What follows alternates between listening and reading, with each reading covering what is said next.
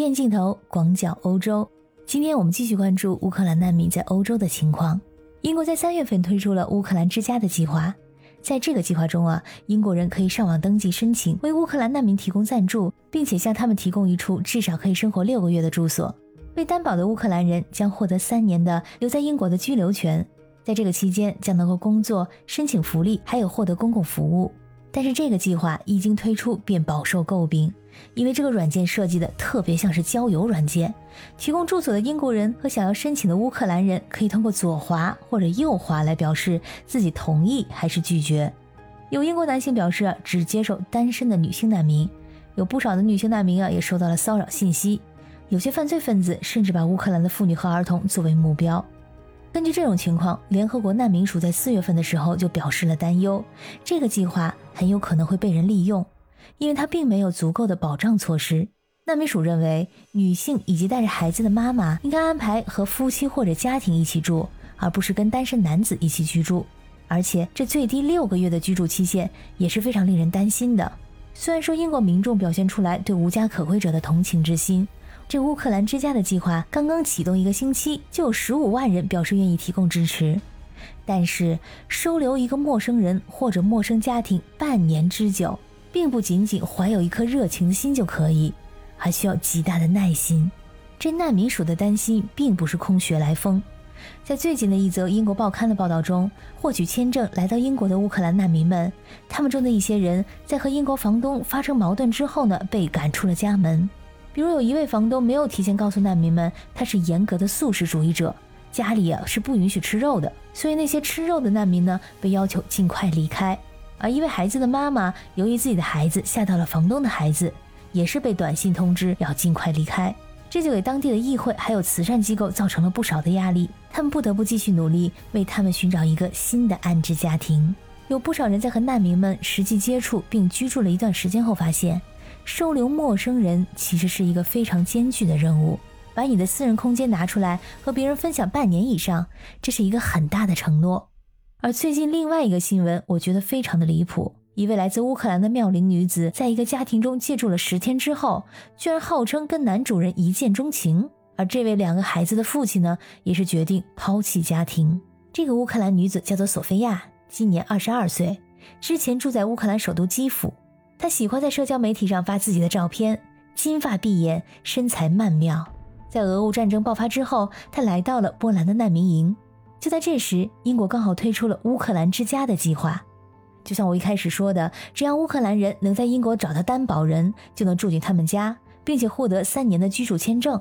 于是，索菲亚呢就开始在社交媒体上寻找他的英国担保人。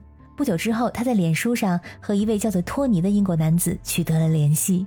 这位托尼先生今年二十九岁，他的祖父是俄罗斯人，在六十年前从俄罗斯逃到了英国。托尼声称，如果当时呢没有人帮助他们，他们一家人不可能在英国立足。所以他是怀着一腔热情，想要提供给乌克兰难民们一个居所。他签署了英国政府的难民安置计划，但是政府需要审批，申请的流程又太慢。于是呢，他干脆在社交网站上自己发帖，邀请乌克兰人和他直接联系。他非常同情索菲亚的遭遇，主动提出当他的担保人，邀请他来自己的家住。难民署警告过，单身女性应该安排与夫妻或者家庭同住。可能难民署也没有想到，这跟家庭住也会出岔子。托尼和他的伴侣洛娜相恋八年，虽然没有结婚，但是已经有两个女儿，分别是六岁和三岁。在欧洲，这种情况其实是比较普遍的，两个人在一起生活多年，生儿育女，但是没有领结婚证，只是同居。对于给索菲亚做担保来英国，其实洛娜一直是反对的。他们家其实并不宽敞，但是出于对难民的同情之心，他最后还是答应了。平静的生活随着索菲亚的到来被打破。洛娜发现索菲亚只把自己当成空气，而在下午托尼马上就要下班回家的时候，索菲亚就会精心打扮一番，妆容精致地出现在托尼面前。